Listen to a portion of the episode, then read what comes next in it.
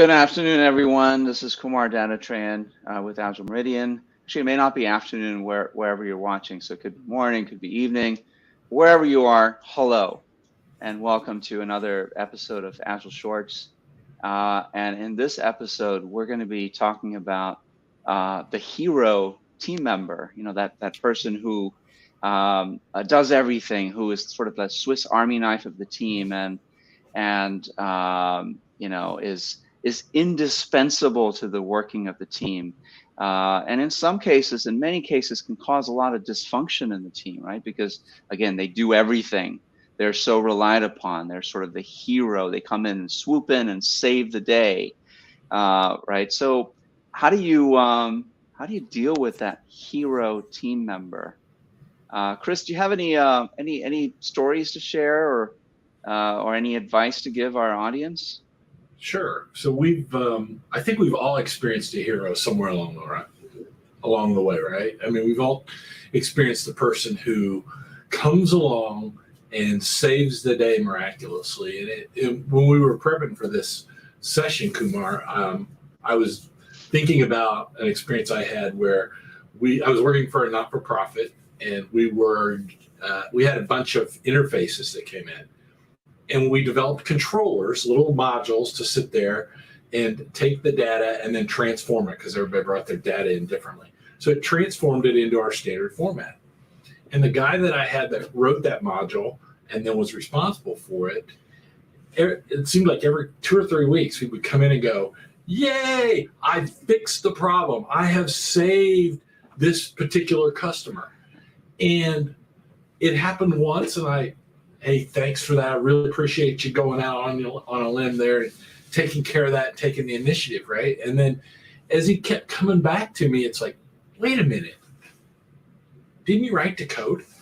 Shouldn't you be fixing the code? And what, as I pressed him on it, what, what we started to, to uncover was he really wanted to be acknowledged for something. And he really got uh, excited about the high fives that come along from being the guy that helps the client.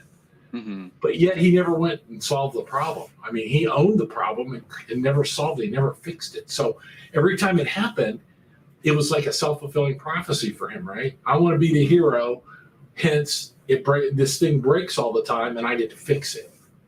And it was it was pretty interesting to when you start when I started dealing with it and pointing it out, all of a sudden uh, it was pretty interesting to watch the leadership of the organization suddenly change and and and this individual they thought was critical suddenly other cracks started to show in what he was doing. It was a pretty interesting experience.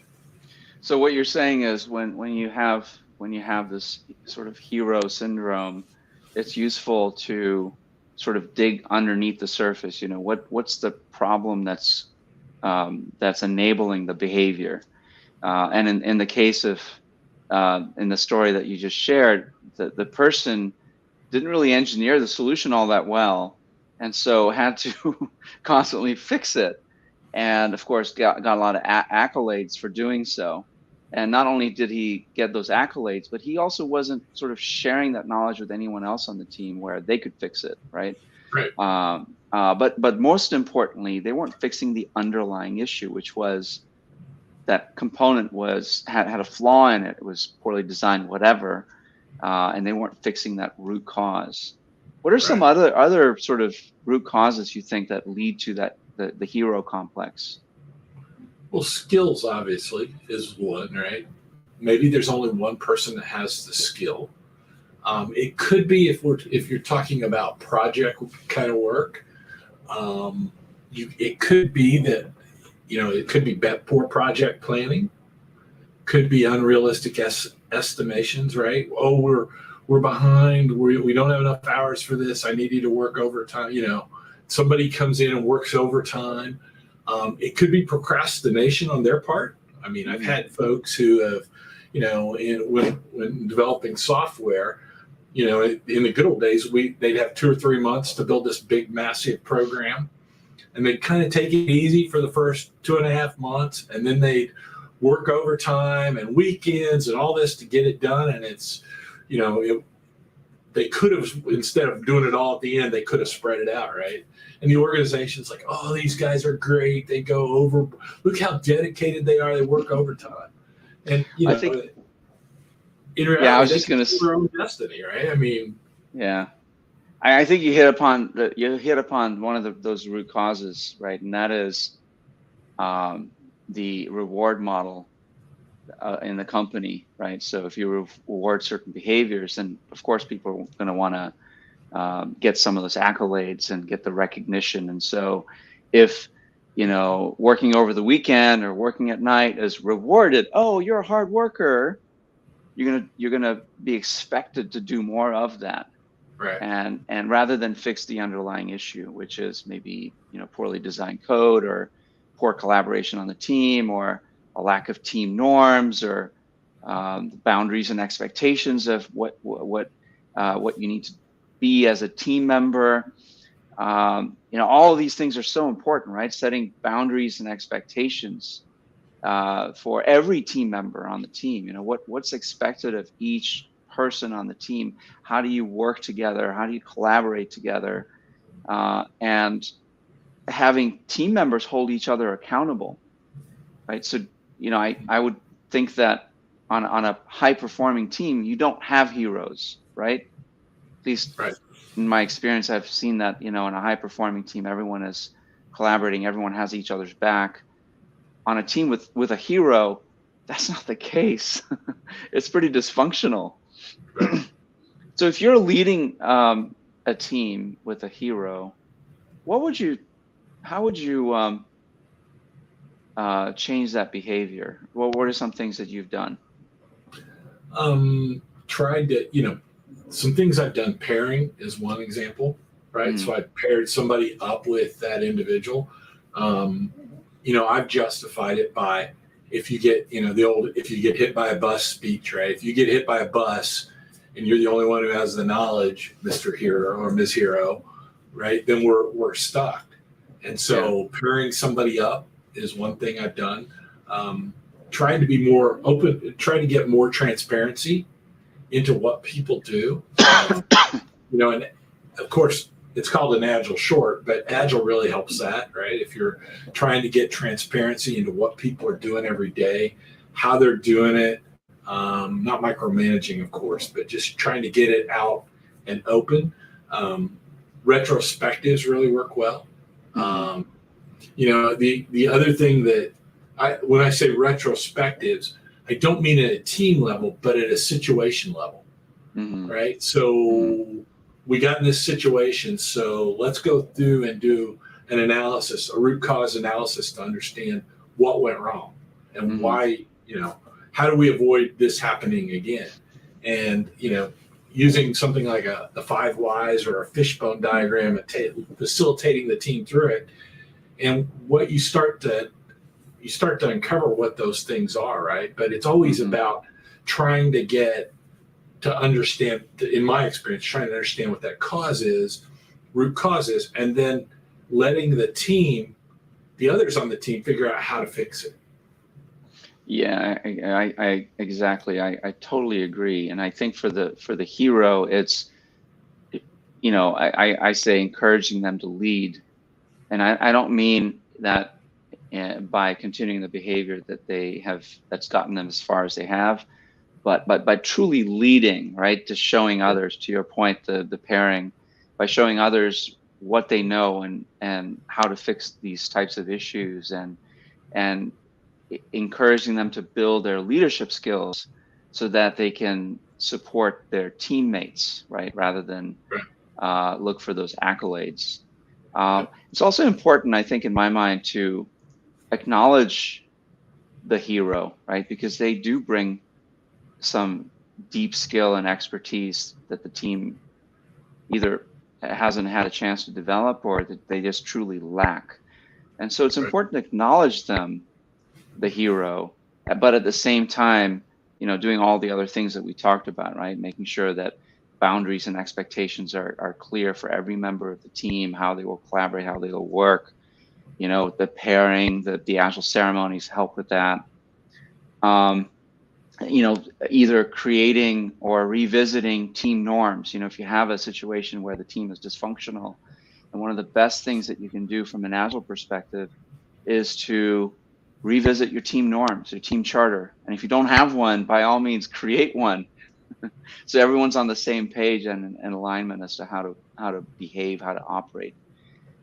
So then, Chris, I think the the uh, elephant in the room question is, uh, you know, we, we have a couple of viewers, and certainly please, um, uh, you know, send us your questions. But uh, the burning question is, if I'm a member of the team, I'm not a leader on the team. I can't influence the behavior of uh, a team member quite so easily as if I'm a leader of the team.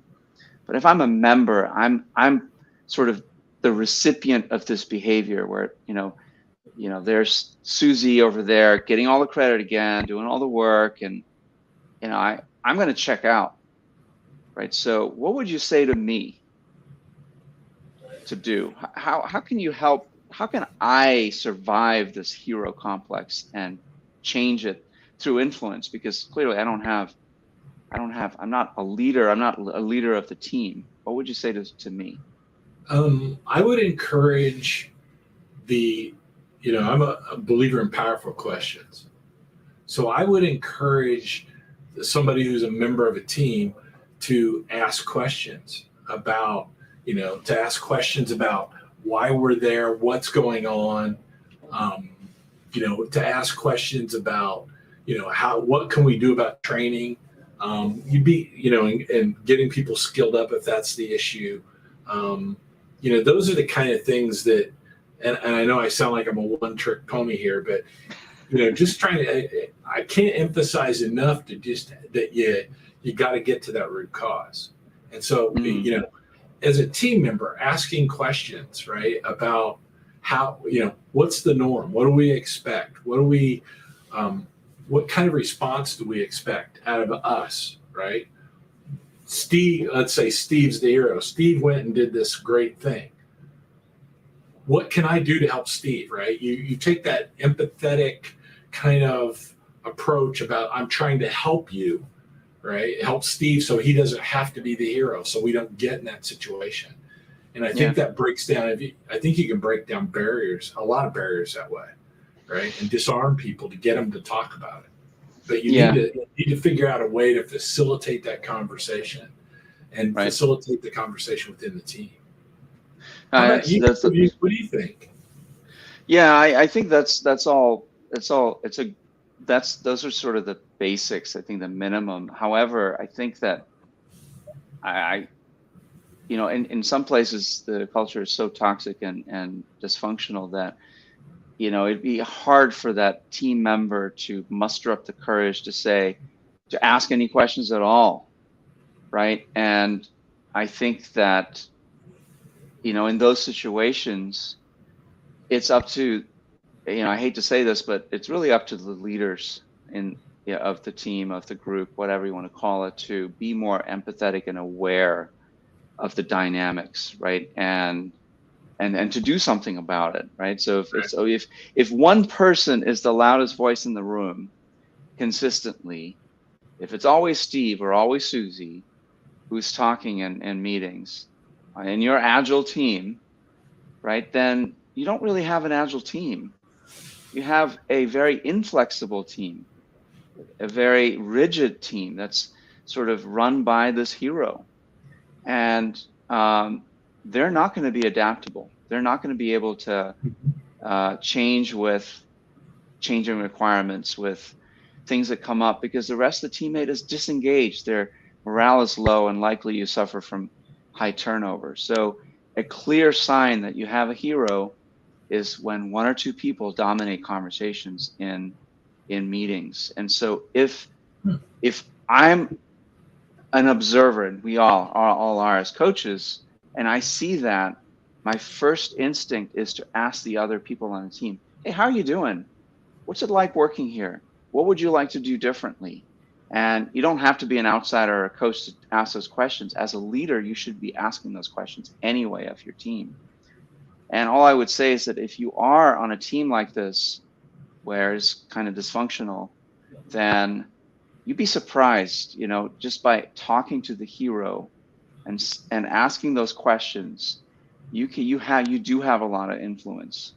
You can change the culture just by being empathetic and asking powerful questions. It's a tall ask, but it can be done. so I agree right. with you there. Yep. And if that doesn't work, then what other option do you have? If you're really in a toxic culture, I mean, you can certainly go up the chain, right? If you, if if talking to the hero doesn't change the behavior, then you can talk to your manager, and if that doesn't work, then unfortunately you're left with uh, with few options, right? So you can either be an order taker and just do the work that you're given, and be quiet, uh, uh, and if that's not fulfill, fulfilling enough, for most people it isn't. Uh, you, know, I would leave. honestly, I, I, wouldn't stay in a situation like that.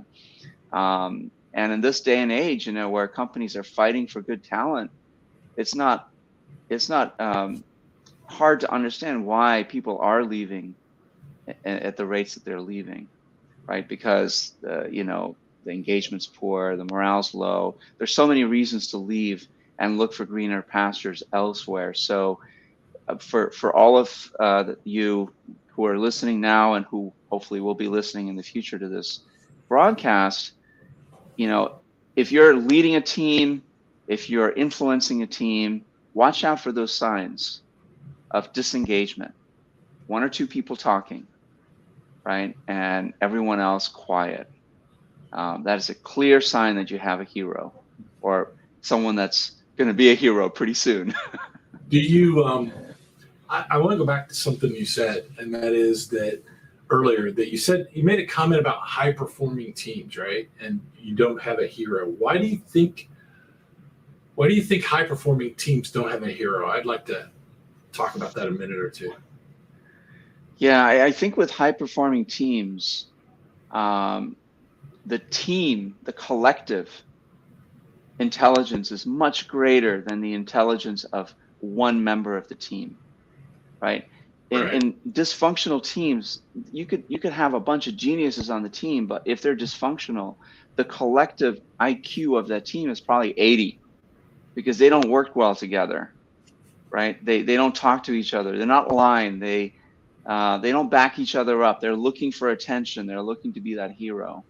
On a high performing team, you can have a bunch of average people, you know, 110 IQ, but they perform like they have an IQ of 130. It's a it's a sort of they they multiply each other's abilities because they're helping each other out, right? And and so with high performing teams, you see more equal conversations, more collaboration, more conflict. You see more conflict with high performing teams. And I mean good conflict where they're engaging in ideas, they're innovating, they're they're thinking of alternative scenarios. You might even see some heated debates about uh, about uh, what the best way is to do something. And you know, then then the leader's job is really to moderate those conversations so that they don't get too heated, right? Yeah. But that's a good problem to have. Right. It is a good problem to have. Yeah. Yeah. So that's that's kind of where I see the di- difference between high performing teams and and dysfunctional uh, groups of people. And I, I wouldn't want to call a, te- a, a, a, group of people that's dysfunctional a team because they really aren't. They're not a team. They've been artificially put together in, in this grouping, and um, and and they work together. You know, they, they attend the same ceremonies. Oh, I'm sorry to interrupt. Have you ever extracted a hero from a team to see what it would do? Just I have. I think that I, I think that would be an interesting experiment. Yeah, I have. Um, I, back in when I was when I was uh, leading teams, you know, what wasn't when I was working in a company and I was a leader myself.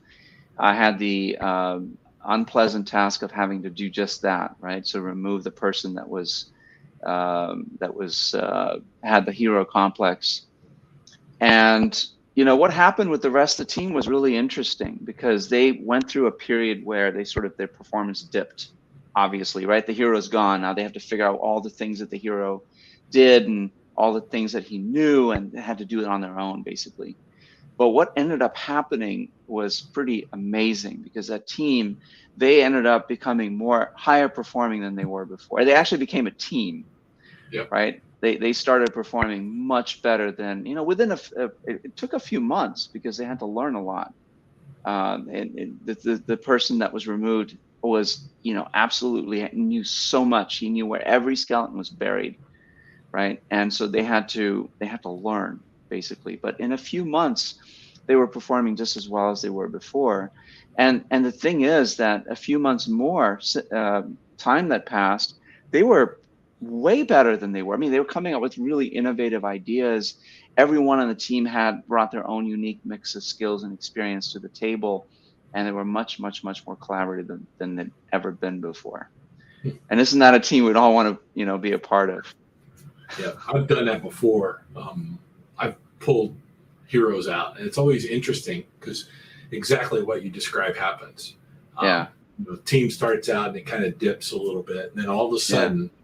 They just start spurting, and they they end up doing a better job, and they're happier because yeah. the hero's gone. And I, have tried that. I've tried to push that a couple times, and I get the pushback from leaders about, you know, well, we're too busy. We've got this big release coming up, and this da da da da da. It's too important. We got we can't disrupt anything. It's like, you know, sometimes you can disrupt something for a short period of time and end up miles ahead. You know, if you just have the courage to go do that. Yeah, that's probably a topic for another Agile short, um, and that is the sort of the um, uh, forming teams using the open open space uh, agility method, right? So letting teams form themselves and reform themselves when conditions uh, are needed.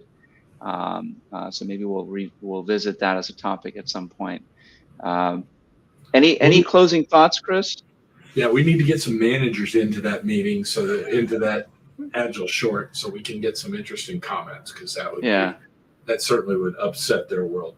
Um, yeah, you know, I, I think that I've enjoyed the conversation. I really I really think this is an important topic that a lot of you know a lot of people don't have an opportunity to discuss, but yet almost all of us have experienced it, if not once, multiple times yeah. in our careers. So, no, I, I agree, and this this is you know directly inspired by our experiences with our clients. You know, we see it, we see it, we we feel it, and we try to help.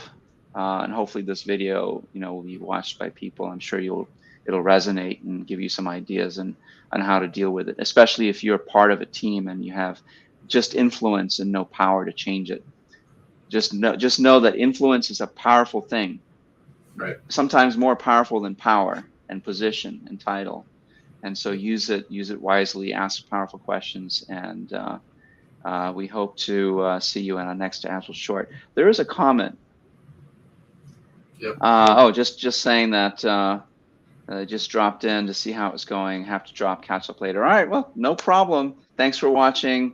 And we will see you in a couple of weeks uh, for our next Agile short. Thanks a lot. Thanks, everybody. Bye, Chris. Bye bye.